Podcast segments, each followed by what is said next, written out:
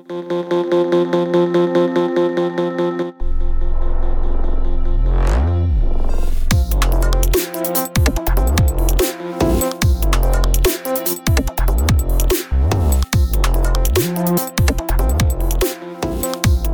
everyone, and welcome back to the Streaming Science Podcast.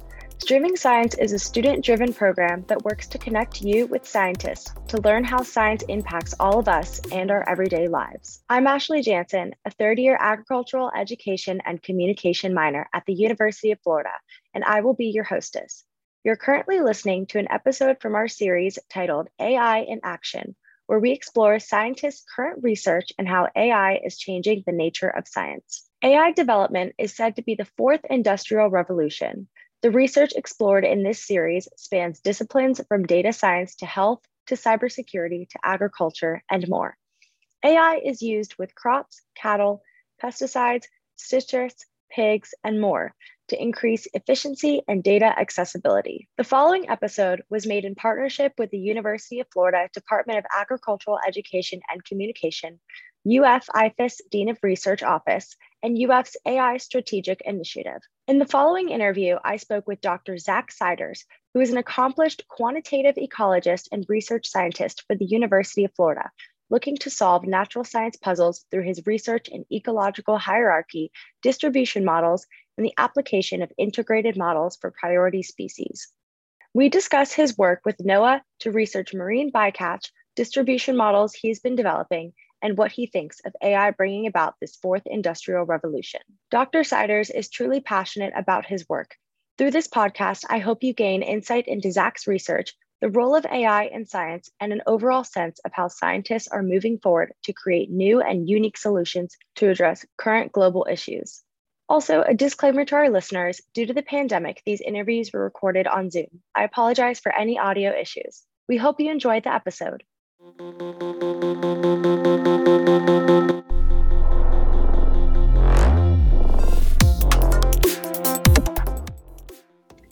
how's it going? Really happy to have you here. Thank you so much for coming on. So, why don't you go ahead and tell us a little bit about your academic background, kind of your undergrad, graduate programs, and kind of how you got started in all of this? Sure. Yeah. So, I got my undergrad at UNC Wilmington in North Carolina, and I got a bachelor's in biology and chemistry. And so I kind of right off the gate was very interested in how I can borrow from lots of different disciplines, which kind of eventually led me into AI when I did my master's at Wilmington as well.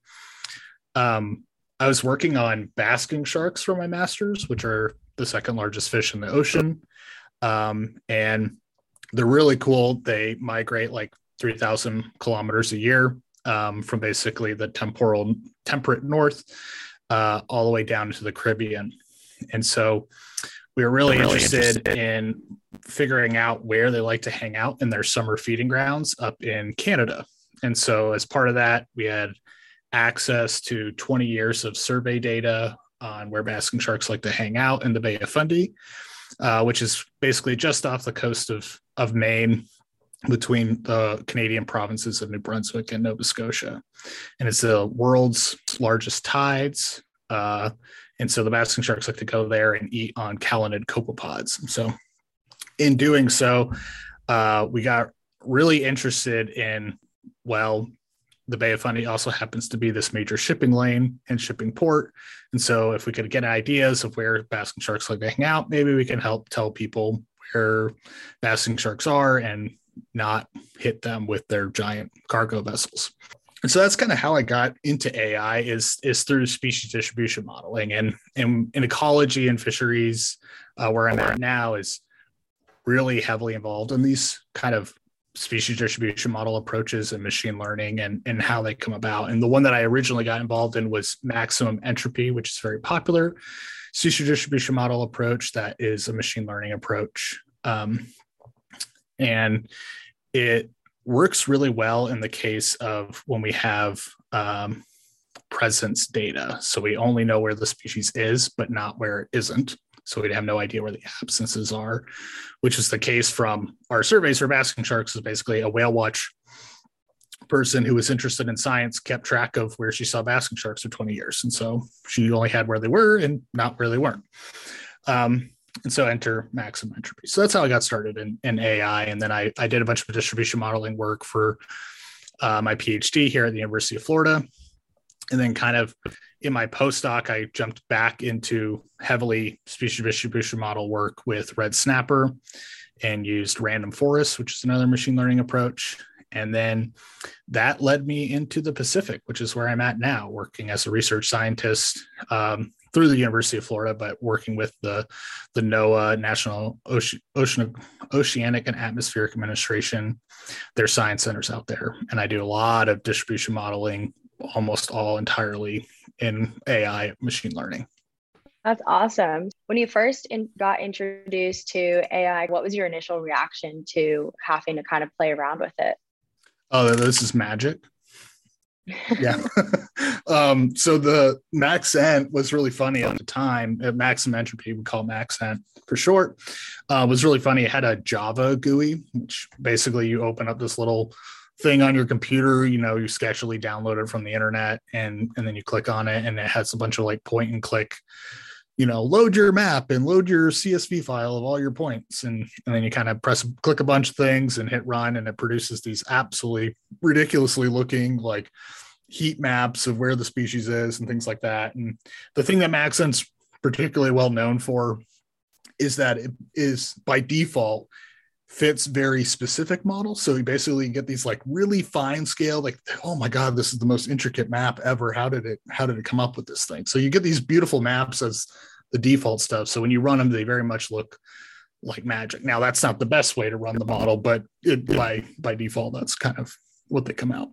So that's yeah, that was my first experience. Was I actually went up to Duke University where they had done um, some maximum entropy work on minke whales in the Antarctic, and they so they had some expertise already applying this AI stuff. So I went up there and hauled my computer with all my data up there, and we we spent a couple days messing around with with basking shark stuff. And in the end, it ended up being a really good approach, and that got published back in 2013 or something like that. Was the distribution model of basking sharks in the Bay Fundy. So.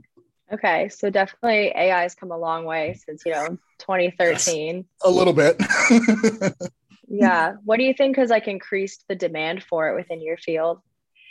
Um, so kind of in in fisheries in general, we see that AI is really showing up in quite a few different places.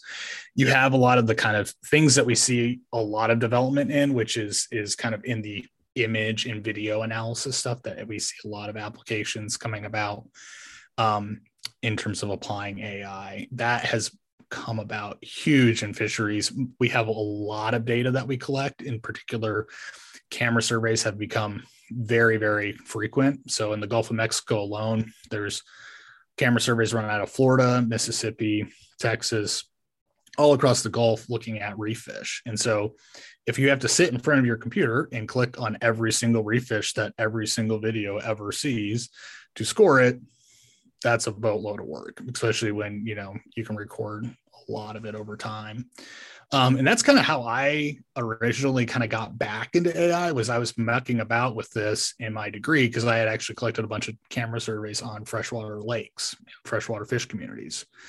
Um, and so I was trying to figure out if AI developing kind of a, a AI for what I needed was going to be worth the time um, because they do take a lot of time to, to kind of train and build those data sets. And then the reality was for me, it didn't it what didn't pan out as a, a good time investment.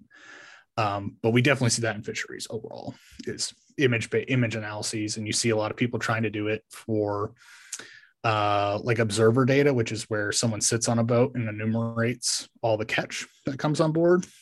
If we can put a camera there and the camera can count all the things that come on board, then that allows us to deploy it on more fishing boats and the, these sort of things. Um, the other way that we see it is, is and the way you see it across ecologies, species distribution models. Still, we're okay. still very much of, involved. Um, out of those aspects, like which one do you think is maybe you know the most important within your field, or you know the one that's most valuable that maybe you've used mm. the most? So the one that I use use the most is definitely species distribution models for sure. Um, I mean, uh, I wrote my own, uh, which is, was one of the, the things that we did called Ensemble Random Forest to do species distribution model in the case where we have really, really rare data, uh, very, very few presences. So where the species is, and a lot of where we don't. Um, and a lot of classical um, kind of distribution models don't do very well in this instance. That was where we we built Ensemble Random Forest for. Um, but probably as a field, I would say it's going to be this image analysis stuff that we see a whole boatload of development and like the NVIDIA program here coming to UF is a big component of where we see people doing that stuff. I think probably the biggest challenge for those sort of things is you need something to do it on, right? So you need some sort of video that's been correctly classified and characterized and all that sort of stuff. And the way that we've traditionally done this on our on our end on the data collection side doesn't necessarily mean it's very applicable for what you're going to see needed for an AI to train off of. So there's some burden and some some overhead that has to be done just to get our data sets more like that. There's some really cool people who've been working on this all across the world. There was a really good um, group who was working on this in Australia for for kind of estuarine fish, and they had really good performance um, way back in my master's, I sat in a talk that was using neural networks on trying to do this on reef fish and trying to figure that whole thing out. Um, and they were like immensely frustrated was the back end of their whole talk was like this is a nightmare but it's gotten a lot better since then. So i think they you know it's it's we definitely see it show up a lot. And in fact there's a many millions of dollars invested on the on the federal side to figure out how to do this for observer programs in particular the other main issue that is a problem is all the data that I work with is confidentiality. So it can't very readily be ported over to HiPerGator without violating a bunch of federal laws. Um, so that's an, another big issue is working working with those folks to get it ported over to systems that are more very very secure because we, we can't even i can't send the data to anyone I'm, I'm the only one allowed i actually can't show people maps most of the time it's like Wow. Hold on, I need to look at something on my computer. Don't look at this sort of thing. So. What makes it like so confidential? Um, it's protected information on where fishermen fish, which is probably the most guarded thing about fishermen information. They don't like giving that away. In particular, the groups that I work with in Hawaii, there's actually very few boats. So in some of the fleets, there's only like maybe 10 vessels that go out in a given year. So there's a lot of competition and a lot of they don't want to give away that protected information. So so currently, I guess, um, what's your most current project? Kind of what have you been up to right now? Yeah, so the the current one is kind of coming off the heels of us developing ensemble random forest um, for rare species and the biggest thing that we've been doing is applying that to 139 different species of marine mammals marine birds marine reptiles so sea turtles um, in layman speak sharks and a whole boatload of fish. And what that allows us to do is by making maps of where species are caught by these fisheries out in the ocean is we're able to kind of understand where when is this occurring which the, the pacific is huge. So being able to identify even specific areas is a is a big win in our case um, because it's a massive kind of data black hole that we've been able to fill in. The other main thing that we've been able to do is now we can start overlaying all those maps. And so we can start playing some games of like okay where is species where are different species over the time over the whole year um, where the fishery interacting with those species. Are there any places that we can maybe have the fishery avoid for what however we want to implement that and maybe protect multiple species? Maybe we do really good by saying don't go here and you won't catch all these different sea turtles and things like that. And the real impetus for this is in the 90s basically a bunch of these pelagic fisheries post world war ii all these pelagic fisheries basically develop around the world in the 90s they kind of come to fruition. They've matured they're fully developed um, and they absolutely absolutely dominate and hit a whole bunch of protected species or at that time weren't really protected species but things we really cared about albatrosses sea turtles dolphins whales things like that. Um, and so a whole bunch of these fisheries got shut down or completely retooled or um, and in the case of hawaii they basically re- completely redid the fishery. Basically, everything that we could possibly do to fix the fishery and prevent them from doing this, we did. and we were really really successful at it we basically stopped them from catching 90 to 95% of what they were catching before which is a massive win i mean you have to applaud the fishermen and noaa and everyone involved and all the ngos who pushed for a lot of this stuff they did that but we still have 5% and the question is for some of these things 5% might be too much. So what do we do? And we're kind of left with the hard things because we basically did everything on changing gears or changing how they deploy that gear or even some of the basic rules and and you know for instance swordfish fisheries used to fish at the surface with like squid bait which I don't know for some reason is like catnip for albatrosses. And so they basically go after it. Um, so now they fish at night with glow sticks and all I mean there's a whole litany of things that they do to make this better, but they still catch seabirds and they still catch turtles. Very, very few of them, which is why we had to build an algorithm to predict where they were catching them. Um, but they still catch them. And so we're left with really hard things of like, well, maybe we don't go to some places or we're going to go to those places. So that's where we can use and combine all the different applications of the AI together to basically try to address these really big, massive management questions. And just to give you a scale, I mean, in here in here in Florida, we're talking, you know, most of our fishery problems are like the Gulf of Mexico. We're talking about a fishery that is 10 times the Gulf of Mexico in spatial scale. So we're talking, and, and that's one of them. We work with three, one of which is 15 times to 20 times the size of the Gulf of Mexico in terms of what part of the world. We're talking about almost the entire Pacific. So roll the globe over and basically the whole Pacific, minus maybe the Arctic and Antarctica, is the purview of these, these AI algorithms that we're applying. So the application's huge and it's addressing massive questions for a variety of different fisheries and, and protected species. Wow, that's really amazing. Just like the work that you're doing, and it is clearly having a really large impact have you had any challenges within it? I know there's probably been a bunch of different aspects, but I guess like working with NOAA and also working with the fishermen, what has been kind of like the dynamic between all these different organizations? So I have to say it's like it's it's pretty amazing because you have to think of like how this data got collected, right? Is like a fisherman goes to the ocean for 3 weeks and sets a 10 mile long set of hooks, a long line as we call them there's, I believe, if I remember, this is off the top of my head, but about 18,000 hooks on this 10 miles in the ocean. All right. And they're setting about 13 or so, 13 to 18 sets, so 10 miles long each, over their whole three weeks of their trip. And we put NOAA, not me, we know we in the global we, NOAA puts an observer on board. Um, and they monitor every single thing that comes off those 18,000 hooks per every single set per every trip. And the, the coverage varies. So, you know, some fleets are 30% have of trips have an observer on them. Some of the fleets I work with have 100% due to the kind of historic issues with seabirds and things like that. But that's just, I mean, it's just a massive amount of work, just a massive amount of work. And you have to kind of acknowledge how much of a Herculean effort is to get all that different data from all those different people across the whole Pacific all together into a database that then I can go and play with. So I have I, like uh, that dynamic is amazing. Like I didn't have to do that work. Thank you for all of them. I didn't. I didn't right, have to. Yeah, it's, it's, a nightmare. Um, but between like kind of the, the agency, um, you know, NOAA, there's kind of two sides of it. We have the science center side of it, and then we have a regional office, which are the actual managers. So they're the ones who are kind of have to make decisions on what is managed, how it's managed based off of legal rules, right? They have to make it based on the laws. Um, so Endangered Species Act, Magnuson Stevens, which governs fisheries. Um, so they have, and you know, clean water, clean air, all those sort of things. So they have to juggle a whole bunch of laws on the managing side. And the scientists kind of get to like, you know, answer the fun questions like, well, what is what's going on here? How do we, what how what's the impact?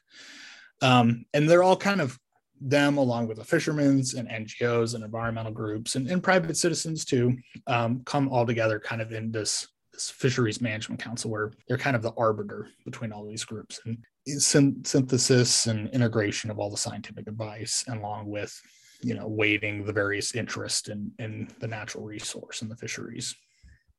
And so by and large in the pacific it's amazing because they're really really talk to each other a lot. They work really well with one another. Um, I've been approached by, you know, the kind of industry, fishery industry, like groups, and basically being like, "Hey, we want to be proactive. Do you have recommendations based off of your analyses to that we can apply?" And so, we one of the things we saw was we did kind of an analysis that that wasn't AI driven, but used some Bayesian analysis um, to look at different ways that sharks are uh, survive after they're interacting with the fleet, which we call discards in fishery. Um, so they're thrown overboard. Generally, they're alive um, by and large, and we basically looked at how they can improve how well they survive after they're interacting with the fishery. And, and out of those analysis, the the industry came to us and was like, "Hey, can you tell me how good of a win it's going to be if we swap from steel leaders to monoleaders, which is basically the end of the the line?" Where the hook is tied to. And based off of our analysis, they swapped over to mono monofilament leaders completely, which is a boat. I mean, again, 10 mile, 10 miles of line yeah. out in the ocean that they're over many, many boats. So they're changing all the ends of every single one of those lines. And it will take a while for them to do it all. But yeah, they basically said, yeah, it's a win for us. It helps prevent sharks from from dying after we interact with them we're willing to do it and so it's really it's really positive to see those interactions and in a really stark mm-hmm. contrast to what we kind of see is the usual mode in the gulf of mexico which is a lot of a lot yeah. of people at crossroads with one another did that kind of come as a shock to you that you know they were so willing to work with you guys because i feel like the narrative when it gets to the big fisheries industries, you know, all fishermen, they don't care about the turtles, they don't care about what they're catching. But in this situation, they want to help and they know that it's in their best interest to help because if they can practice more safely, then they're going to be able to stick around a lot longer. For sure. And, and, you know, honestly, I think, I think it's a really great place to talk about. It's in our interest too, because, you know, on the, on the protected species side, you know, we care about a single sea turtle, but on the sustainable fishery side, right, we want these fisheries to still remain in operational. so you have these kind of different values and in, in terms of how we we measure what their impact is. But the reality is, is that that you know we're all the U.S. U.S. flagged fleet is ten percent of the effort occurring in the Pacific. So ninety percent is from other countries, and I can tell you they do not do nearly the amount of stuff that we do to protect protected species and and to prevent bycatch and increase their survival and basically everything that, that we've talked about so far. And so if we if we choose and that's a perfectly reasonable thing but if we somehow decided that well a sea turtle every single turtle matters and we don't want the fleet to ha- operate anymore well it doesn't prevent sea turtles from being killed. In fact it's probably going to create a much much worse problem because we're going to have people who do not care about sea turtles move into our area and take over that. And now we're buying tuna and swordfish and things like that from people who do not care versus right now we have a lot more control over that and you know we have a lot of really good people who are interacting with one another to try to keep that operational and sustainable for a long time and you know we've done a lot of population analyses on these sea turtles and you know evaluated what's the risk that the fishing does and the interactions and the bycatch are to these sea turtle populations. And it's very minimal. So i think by and large you can say they've done a really great job. And now we're kind of at the bottom trying to like eke out the scraps of like what's the how can we prevent just what whatever's left in terms of the bycatch that we have remaining?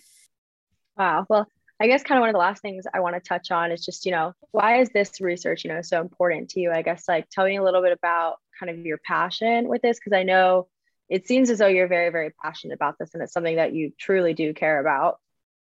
Yeah i mean i i i mean i think i think i straddle the line of that value is you know i really like as we call them almost disdainfully in, in fisheries like charismatic megafauna is the word that we use but it's you know everything that's you know, on a World Wildlife Fund poster sort of stuff. The sharks, the birds, the turtles. I like. I mean, I like where you know I did my masters on sharks. I have a you know I have a passion for those sort of species, and I always found it really interesting and really difficult that as a human who operates almost on two dimensions, two dimensions at any given time, like thinking about three dimensions and how they you interact with the three dimensional environment is much more challenging and and and difficult to kind of think about how we would do that and and how these species operate over massive timescales. I mean, humans are a blip compared to some of these these species. You know, the some of the basking sharks have been around for 35 million years. I mean, that's half the time to the, din- the last dinosaur sort of yeah. stuff. So it's, you know, the fact that they've been around and, and gone through way way more things than humans ever have in terms of, of climate change and massive you know tectonic movements in the in the entire world um it's pretty cool and I, I like that sort of stuff but on the other hand i like solving puzzles and i think you know fisheries has a lot of really amazing interesting puzzles to do and the data to match which i think is, is a really useful part and so when we think about AI, you know, we think a lot of times about like, you know, self-driving cars and things like that. And they're able to ca- capture billions of data points. And I think this puzzle is really interesting where we have a lot of data and we're kind of at this point where it's like AI could be really useful for some of these things, but also is like we're not quite in, you know, self-driving car territory in the data collection side of things. And we can't just drive a LiDAR down the street and capture all that information. We have to like go and do it and pay someone to sit on a boat and cap you know count every turtle and tuna sort of stuff and i think having that kind of respect for how the sampling does and i've done a bunch of field work so i, I know that it's hard. It's not easy to, to capture this information. It gives me i would like to think it gives me a lot of respect for how the, the data was collected and putting it to really good use. And you know being able to provide people with information is a really useful thing to see out of your research and, and get that applied approach. And i think you know here at uf we have a lot of you know a lot of students who are really involved in the application side of things and i think they're interested in that because we want to see something come out of it. We doesn't want to make the research for research sake. We want to see it go somewhere. And i'm very much in the same same boat. Yeah. I feel like at uf like everybody has that common goal of like we do want to see something come out of it and we do want to make a difference. I feel like no matter where you go at uf you're going to find somebody that you know we want to have some sort of impact with what we're doing which i think is very important well, and I think, and I think it's really important when we think about what the future is too. It's like, I mean, I think younger generations than I are are more and more invested in in making sure that that what they're doing has a lot of purpose. And so I think, you know, it's it's nice to see that we have a lot of AI stuff coming into play because it's pretty application driven for the most part. There's not a lot of kind of pie in the sky sort of things happening on the AI stuff because it is it is a lot to overcome to make it make it happen. So yeah, well, thank you so much. Thank you so much for everything. Yeah, absolutely.